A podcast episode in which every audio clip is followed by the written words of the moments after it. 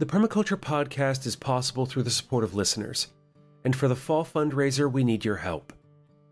We have two goals this year to fund the podcast through 2022 and to complete a special multi part series documenting the legendary work of Rosemary Morrow. To accomplish both, we need to raise $12,000. Since 2010, we've sought out and interviewed people practicing permaculture from all over the world. Your donation means we can highlight lesser known stories and bring new, innovative voices to the permaculture table. If half of the people listening donated just $1, we'd meet our goal. Imagine the work we can do if they gave $2 instead. Whether you can give 1, 2, or $5 or more, any amount will help.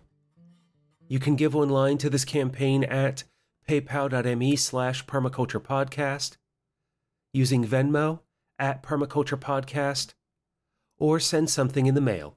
The Permaculture Podcast, care of Scott Mann, 210 East Fairfax Street, number 300, Falls Church, Virginia, 22046. Do you want to make the leap into a permaculture career but don't know what your next steps are? Get tailored advice by booking a meandering with me today. In this casual phone call, I'll help you define your goals and strengths, share insights into the current state of the industry, and provide a sounding board for your ideas. You get access to recommendations built on more than a decade of practicing and interviewing permaculture practitioners. The best part is you can book a meandering with me at any time. For more information on what a meandering is and how to schedule a call with me, check out the permaculturepodcast.com slash meandering today. This is the Permaculture Podcast. We know that pesticides have an outsized impact on insects in the environment, particularly when broad spectrum chemicals are used, which kill nearly all the invertebrates they touch. If you've read a warning label on these, or many of the other garden, yard, or farm sprays available, you'll also find cautions about keeping the contents of the container out of waterways or away from amphibians. But what about the other harms of human impacts? Like the destruction of habitat, the ever increasing noise of industry, the lights that fill the sky with brightness throughout the night, or the other choices we make in our day to day living that we might not even be aware of having a negative impact on insects. And once we're aware of this mess, what can we do to start repairing the damage? To look at these problems and find solutions, I'm joined by Vicki Hird, author of Rebugging the Planet. In addition to sharing a wide overview of the harms to insects in the modern age, we also dive into ways we can make a difference in our homes, across the green spaces near us, in our communities, as well as how to tackle the systemic problems in order to care for the microfauna of the soil, water, and air. Enjoy this conversation with Vicki, and I'll join you again after.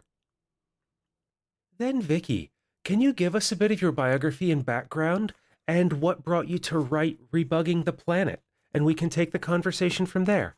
Thank you, Scott. It's great to be talking to you. Yes, I've got 30 years of working in the environment movement in the UK, but I have worked on global campaigns as well as local.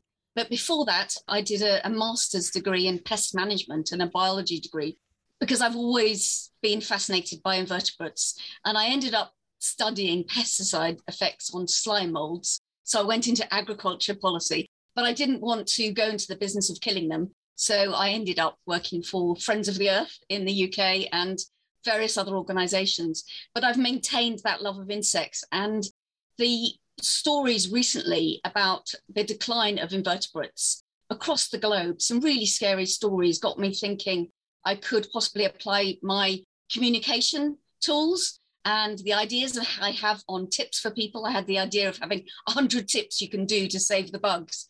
And that became the idea for a book, which Chelsea Green very much liked. And I had the idea of the title, Rebugging, because I was inspired by the rewilding initiatives that have been going on across Europe and in the UK, where people are letting nature do their thing and getting an inspirational nature back as a result. And I think we can do that on a small scale everybody can do a bit of rewilding using the bugs by supporting the bugs. So that's where rebugging the planet came from. And a love of bugs. I love them. I think they're incredible. And did your master's program in pest management change your mind at all, or were you always bug loving when you went into it? And so you were looking for alternatives to the business of usual with insecticides? Yes, it was all about the development of pest management systems. That was the long title.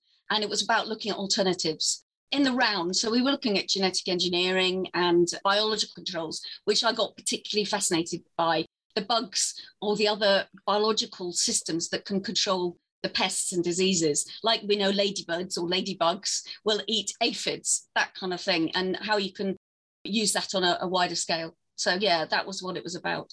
I'm always fascinated by that because my master's program was in resource management, and a lot of our conversations were around the traditional methods of managing resources. So it was a lot about, you know, traditional timber logging and things like that. Though I, of course, came to it as a permaculture practitioner looking for how we could use that information more productively from a regenerative standpoint. And it's always interesting hearing someone's journey down these roads and how they come to these decisions. I think the permaculture approach of using a very diverse system and maximizing productivity whilst maximizing nature's ability to do that, you know, to help you produce is fantastic and it makes a lot of sense. And, uh, you know, the whole holistic approach is one that I think will eventually in farming have to go down because we can't keep trashing the environment and nature as we are at the moment. It's catastrophic in many ways, what we're doing now. What you were saying about the decline in insect populations, I was born at the tail end of the 70s, a child of the 80s.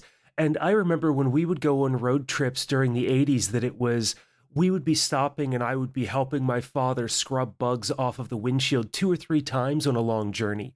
But these days it seems like maybe a couple dozen insect strikes a summer now. Great minds think alike, Scott, because that was actually the subtitle, original subtitle of my book, which was Rebugging the Planet or How to Get the Bugs Back on Your Windscreen.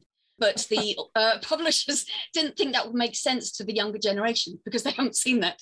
So we've got a different subtitle, which I like. But uh, yeah, I totally agree. You know, it, there's a big change, and people can see that change, particularly people of a certain generation. And it's just amazing to me how quickly that has happened. And I was wondering if you might be able to speak some about this insect loss and before we move to the methods of what we can do to help support them. Yes, I mean, it's really quite dramatic as you say, it's it's been quite fast the way we've lost a lot of uh, the diversity of insects and other invertebrates, even worms, spiders, all the other invertebrates, and the numbers. And there are a lot of factors, and I talk about them briefly in the book, from climate change, which is having an impact, all climatic uh, extremes, and habitat loss. That's a big issue where you clear the corridors that bugs need around fields, you clear gardens to put concrete or you know um, timber down, many, many reasons, and also pollution, pollution of water, pollution of soil, pollution of air is, is having a major, major impact on insects. And what, you know, some of the insecticides that are being used and herbicides across the globe with increasing numbers on crops is catastrophic also. It's, you know, there's one, the neonicotinoid insecticide, which is now known to be unbelievably harmful for all types of insects, but particularly wild bees and mm-hmm. that's obviously very important. So, you know, there's pollution, climate change, habitat loss, and the way that we've homogenized the countryside or even our gardens is the big problem. We need to get things more diverse, messier in our gardens. We can be all part of the solution, but the way we eat and the way we clothe ourselves and the way our politicians act are part of the problem. And when you speak about that pollution, it was one of the interesting things that emerged in my research and some of the guests who I've had on the show over the years is that some of these chemicals in the environment, even though the quantities are sublethal, the impact that they have on the ability for like bees and insects and invertebrates to reproduce or to live long, healthy lives, even though it might not kill them outright, can be so damaging that it just completely disrupts their reproductive and life cycle. Absolutely. It can, it can disrupt their mating and even their communicate ability to communicate with each other. They often use pheromones to communicate and it can interrupt that. But yes, it's a chronic effect often instead of an acute effect. And there's also the effect of chemicals interacting with each other. So they're, they're often tested in isolation. But when they actually interaction together in the environment, that synergistic effect can be worse as well. And that's often not tested. We think that should change. But yeah, it, it's absolutely it's a chronic effect as well as acute ones that we need to be addressing, testing and stopping. And so you say those interactions. So it's a little bit of one chemical, a little bit of another, not only how they're combining in the environment, but as the insects and invertebrates pick that up, the impacts that can have.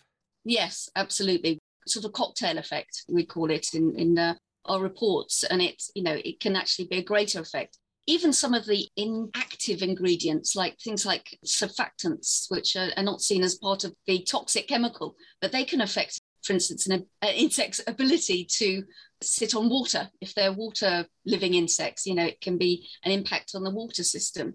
So all these things have, have an impact, and the less we're needing them, the better, really. So we need to develop systems that are more naturally controlling themselves and reduce overall chemical load. And those surfactants are like those things that make our soap sud up and things like that.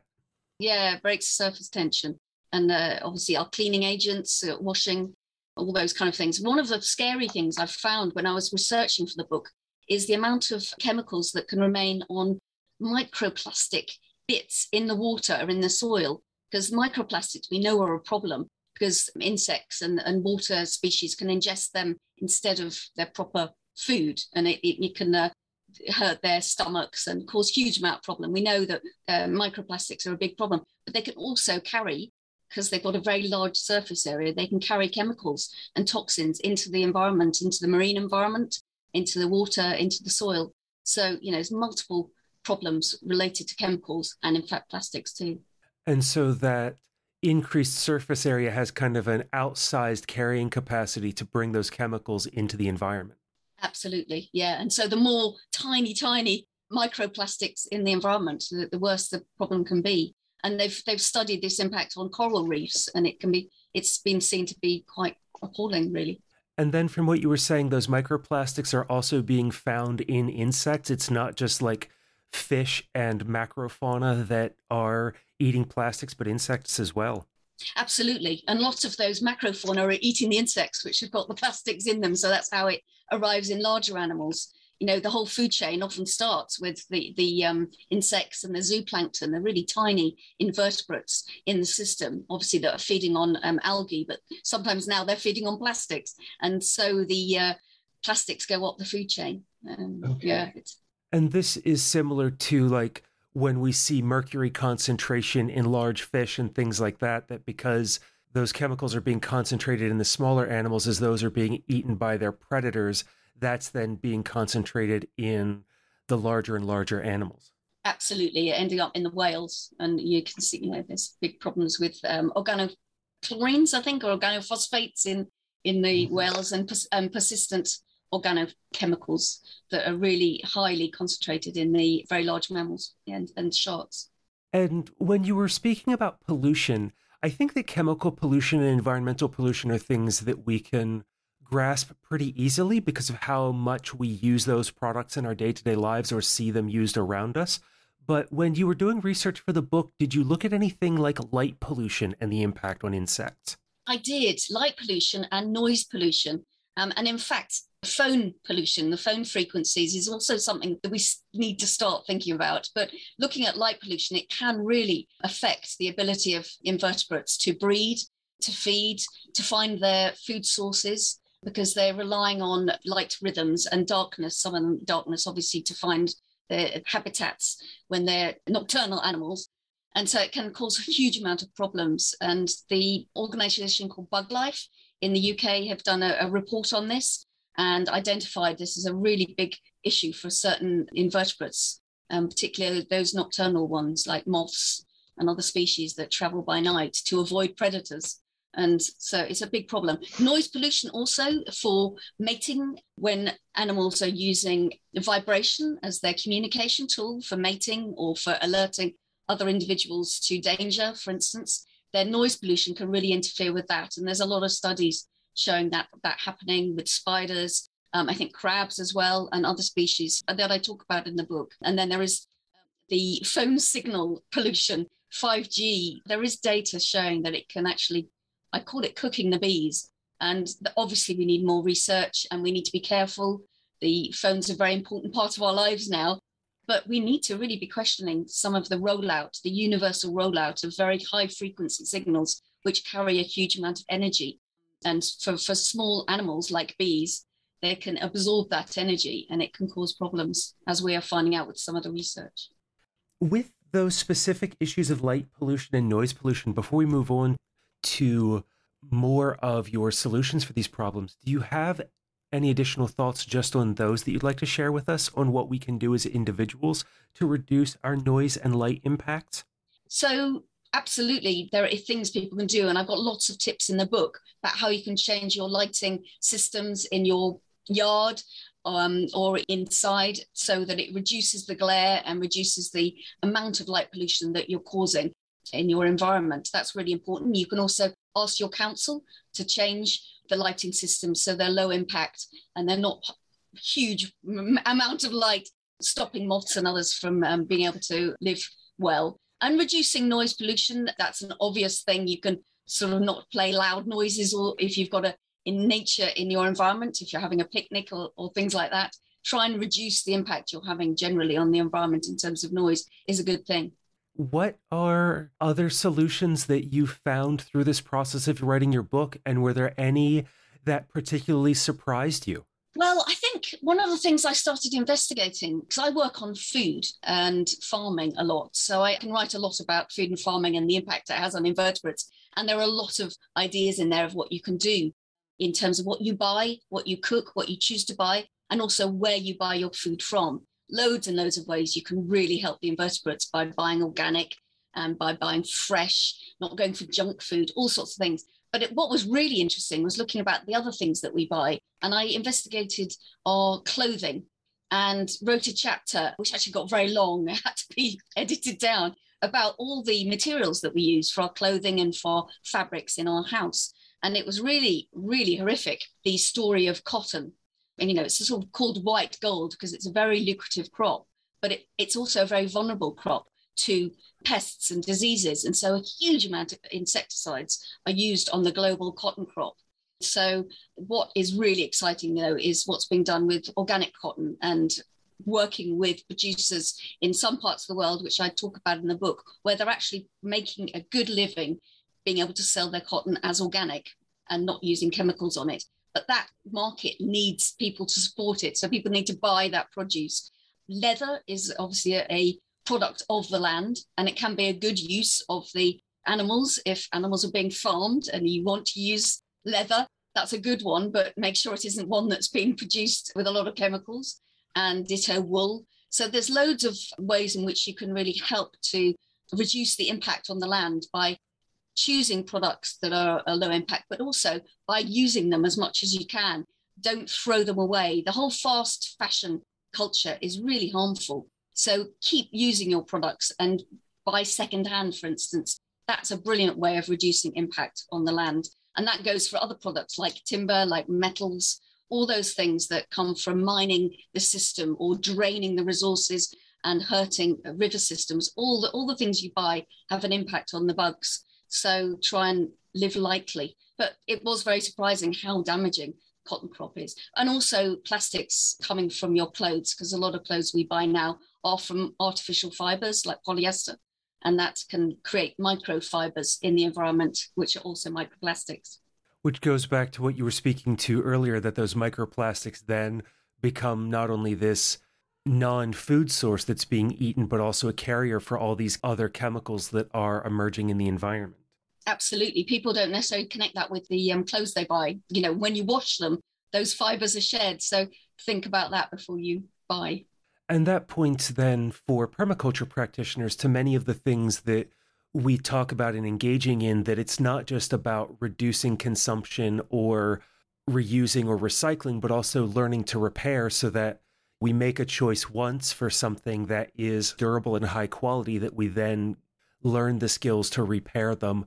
And then yeah when they can't be worn any further for whatever reason what are ways that we can repurpose them and continue to reuse long before they would ever make it to the waste system. Absolutely. And we need to get political about it as well and demand the right to repair because a lot of products that we buy, for instance, our phones or our other equipment in our homes, use a lot of chemicals that are mined, and that's very damaging. So we should be able to repair those systems rather than throw them away after a couple of years and get a new one. And that right to repair should be enshrined in law so that every company makes their products repairable. Speaking to something very true to my heart as someone who came from the information technology world and worked there for many years, you know, supporting technology for 20 or 30 years with repairs and things like that. But yes, this frustration over technology now that seems like it's made only to last for two or three. It, we can't continue like this. So we need to make a political point, you know, with a small p, but to our politicians at state and uh, federal level to make sure these things are happening. And when you speak to that right to repair, it's not just having the legal right to do something like that, but also reaching out to manufacturers and making sure that they are producing things that can be repaired. Absolutely. And also, you know, making sure systems available for people know and feel confident about getting things repaired. Yes. It's a big change that needs to happen and having things in a circular economy. So when products have to be taken out of a system, like for instance a phone, they are recycled into a new product. They aren't thrown away. And so more needs to be mined. All those things have such a drain on the land and therefore the bugs. I thought we were going to have a very personal conversation about planting pollinator crops and you know inviting insects in and I could talk about that too but i think a lot of your your listeners will know a lot about that already they're really good at that stuff they're doing the right thing I, what i would say to them is to spread the word you know get people to really understand the role of bugs is the role of all of us if we if we got to know it. If you read my book and spreading the word and the love and sort of joining together to actually create bug friendly habitats in your community in your parks you know even on the road verges. There can be bug friendly habitats everywhere. And that it's doing this isn't difficult and that there's this idea within ecology of sinks and sources that a source is, you know, where a large population of animals exist, and then sinks are places that they might travel to. We can create wildlife corridors that connect green spaces. But I think from my own personal life, two insects that are really very dear to me are lightning bugs. I don't know if you have those in the UK. We do. They're called glowworms, I think, here, which is a wrong name. They're not a worm, but they're called glowworms. they light okay. up at night, yes? Yes, they're one of the bioluminescent insects, and there's something that I didn't realize how small their range was. I grew up in Appalachia in the mid Atlantic here in the United States, but their range is kind of limited. But they're something that, you know, just means a lot to me because they're a reflection of home to me. They're a cultural part of my life. But as a kid, I remember capturing them and putting them in a jar to act as a nightlight and then, you know, releasing them the next day it's a good way to get children excited about invertebrates and they shouldn't lose that joy and curiosity and, and love that they often have when they're young. We need to keep that childlike love of bugs and we often get fearful. That's one of the things i talk about in the book about rebugging our attitudes. So as adults we don't put the fear of bugs into children. That's something we all need to take on board and uh, instill that in children that bugs are fantastic and those glowworms or uh, lightning bugs are amazing creatures and we need to look after them. I will admit I was arachnophobic for a large portion of my life, but it was through the eyes of my children that I kind of got over that fear. And it was as my daughter was exploring the world and would run out of the tall grass covered in slugs and insects.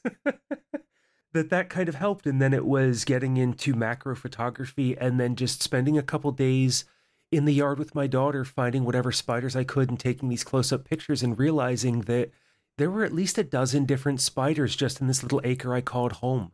It's fantastic, isn't it? And because of the pandemic, I've been stuck at home for various reasons. And so I've got a tiny garden, 10 by 10 meters. And uh, it's been amazing what I've found. If I don't know if you've got zebra jumping spiders in America, but they're tiny, tiny things. You could take a photograph and then zoom it up on your phone and you can see just how stunning, absolutely stunning and gorgeous it is. And you wouldn't know that just looking at it from a distance, but this is the joy of the smartphone. You know, I have to be careful about talking about phones, but they are amazing ways to communicate.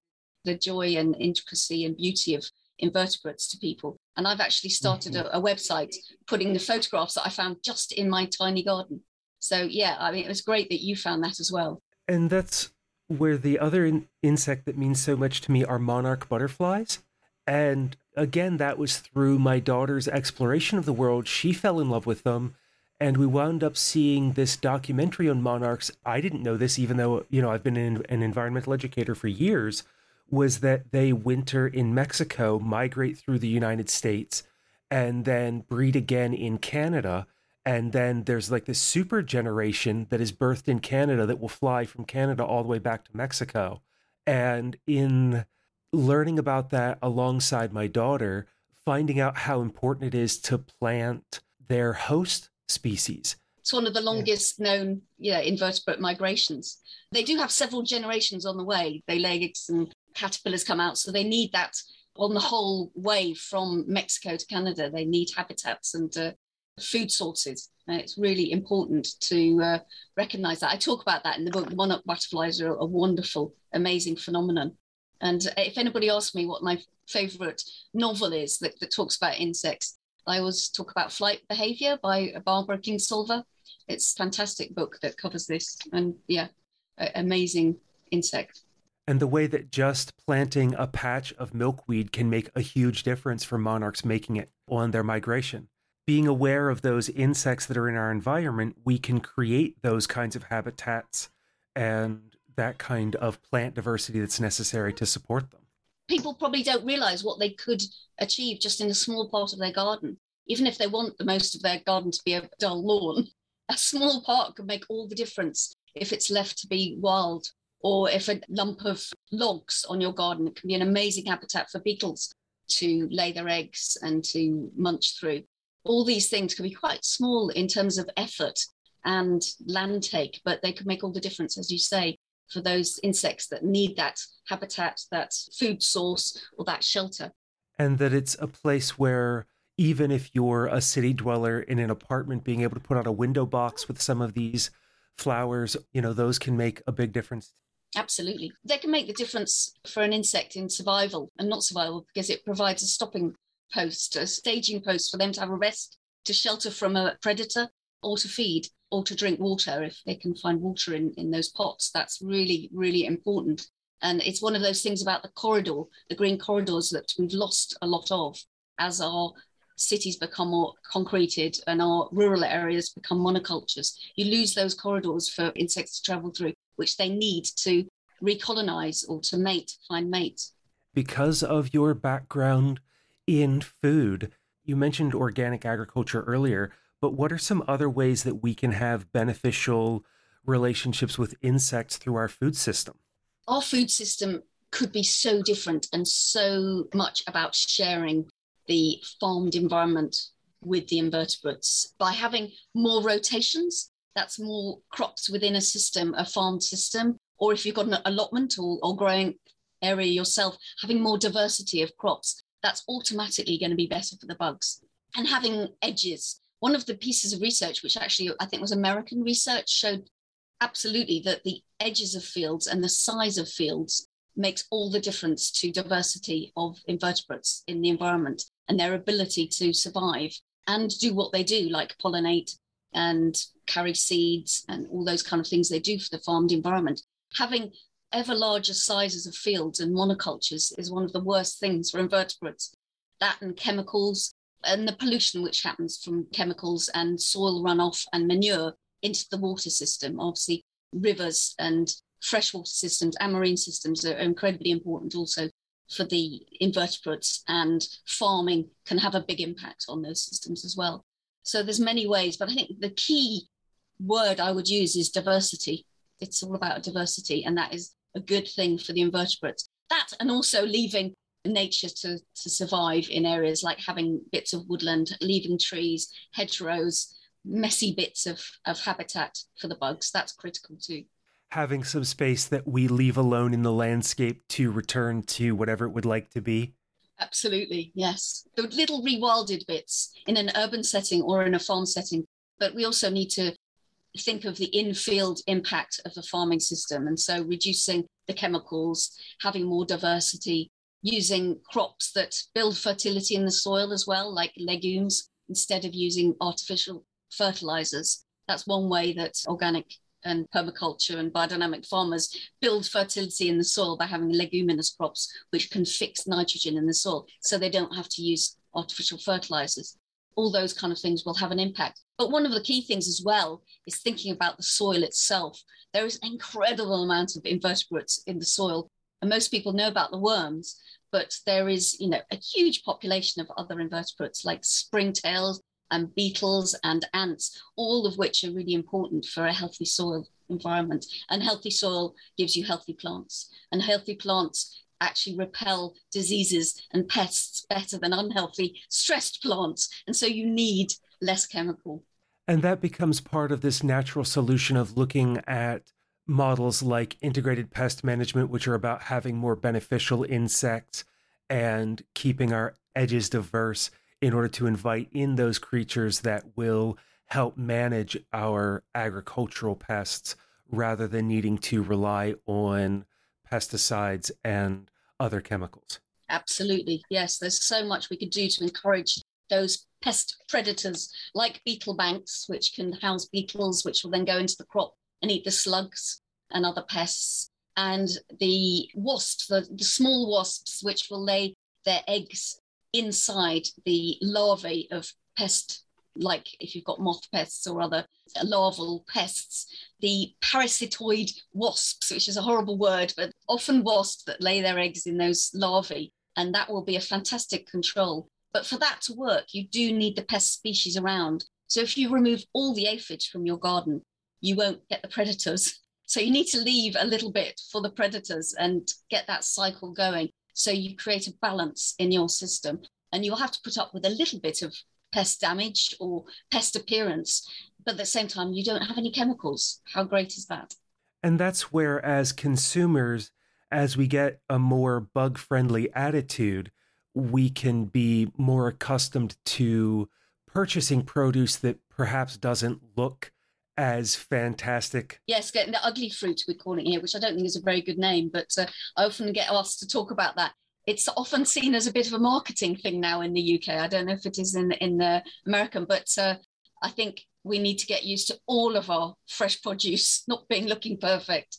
But I had a chapter that was called "What's worse than having half a caterpillar in your apple?" and it was you know having the chemicals in the apple. So it was slightly trick on the usual phrase of what's worse than finding a, a caterpillar, finding half a caterpillar in your apple. But actually, it's far mm-hmm. worse if you don't find a caterpillar in your apple because it's been laced with chemicals.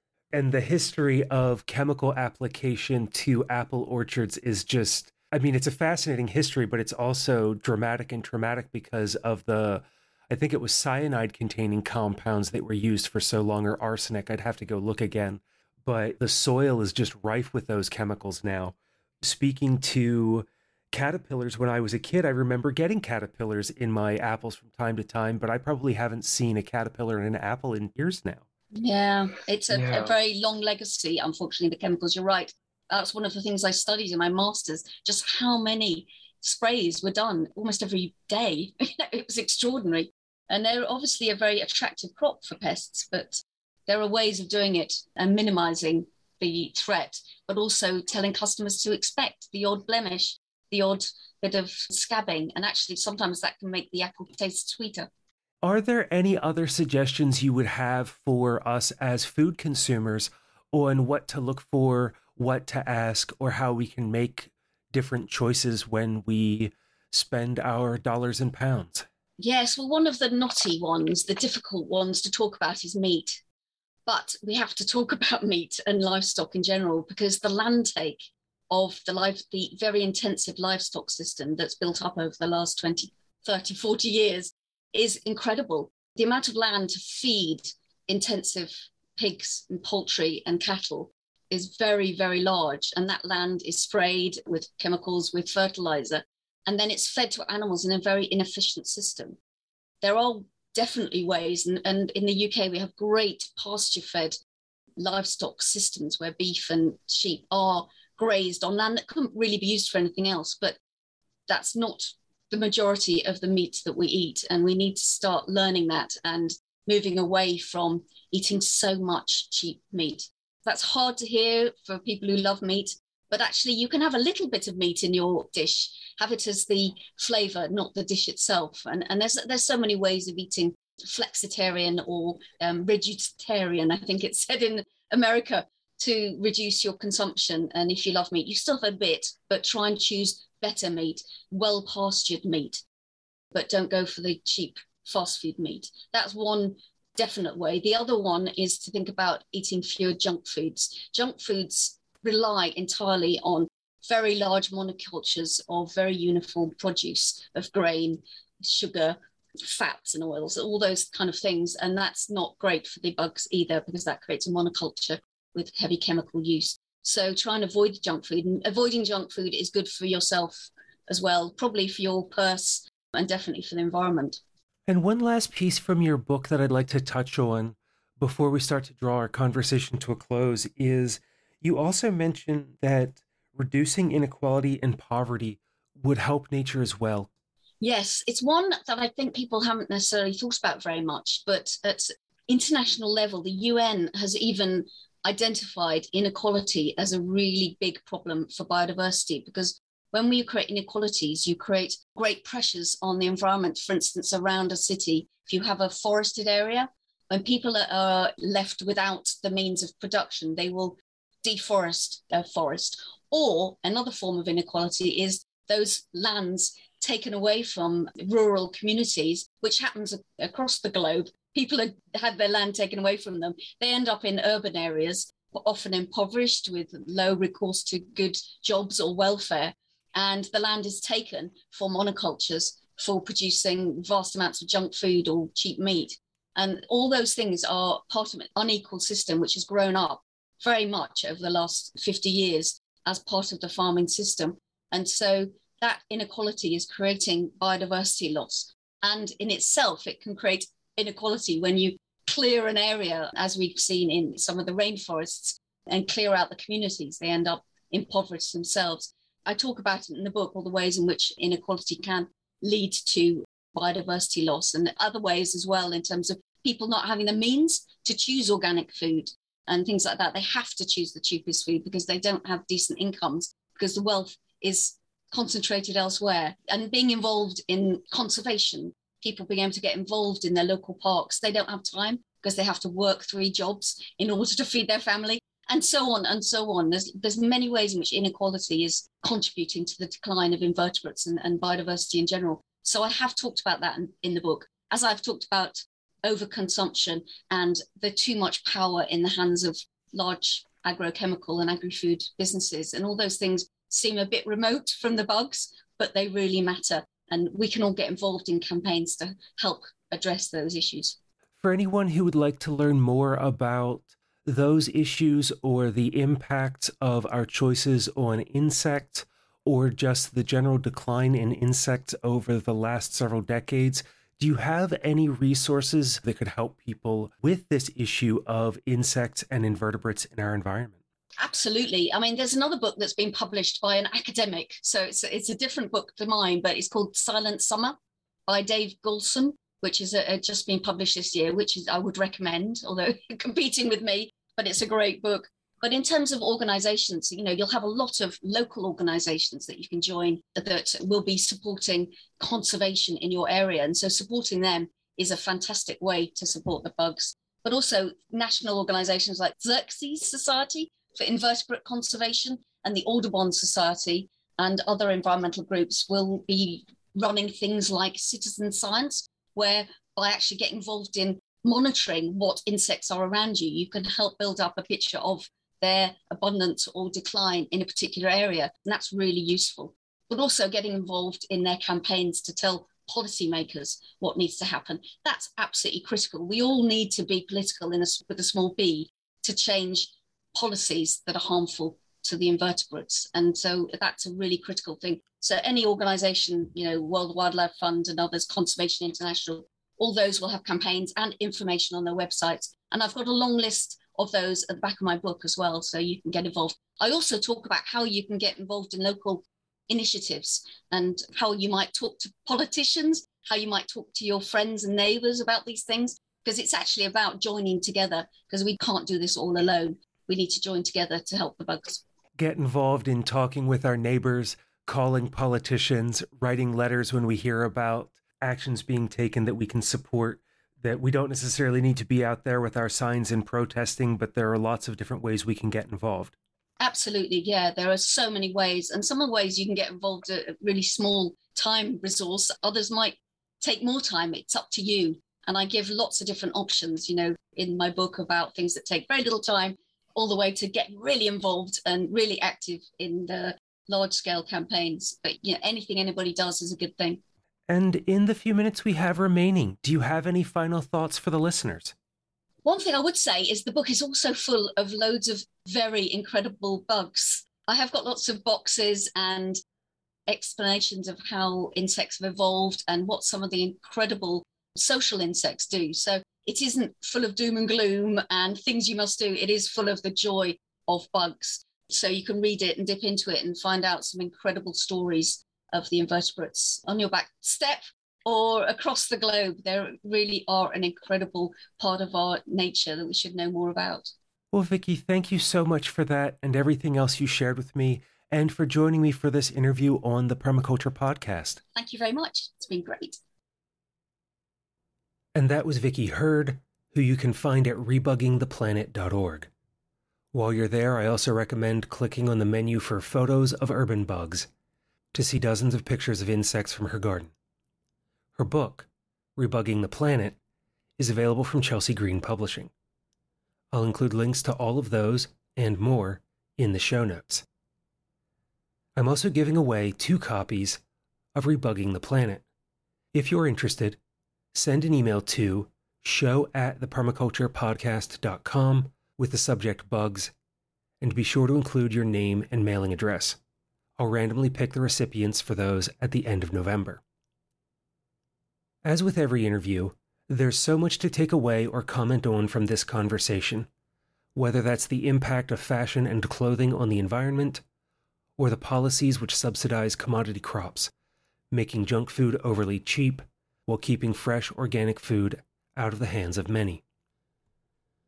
As my children reconnected me with insects and inspired a newfound love of bugs, and my own work on changing ourselves to change the world, I'd like to speak to that as my closing thoughts.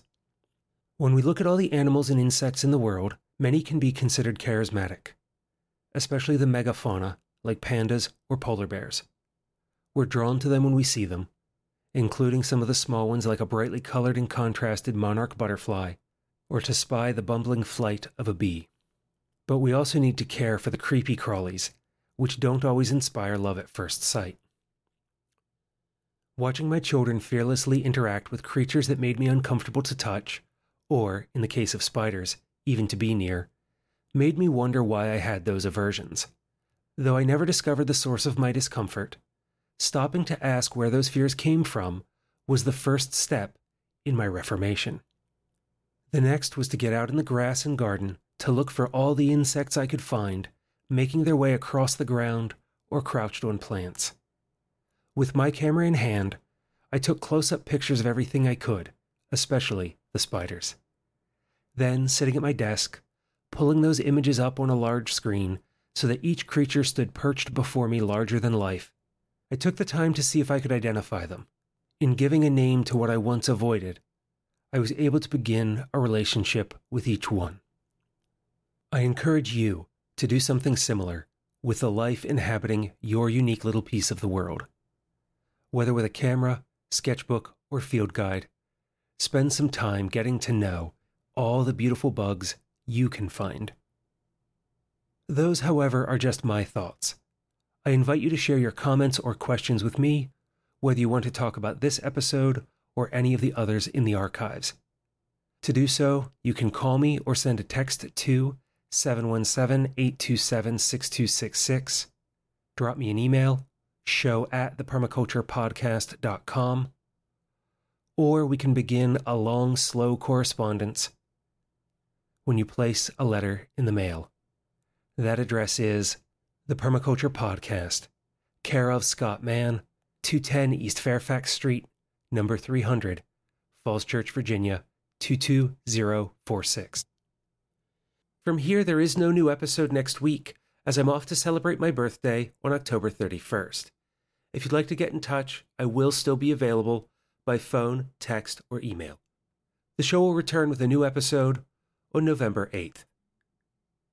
Until we meet again, make decisions each day which help to rebug the planet while taking care of Earth, yourself, and each other.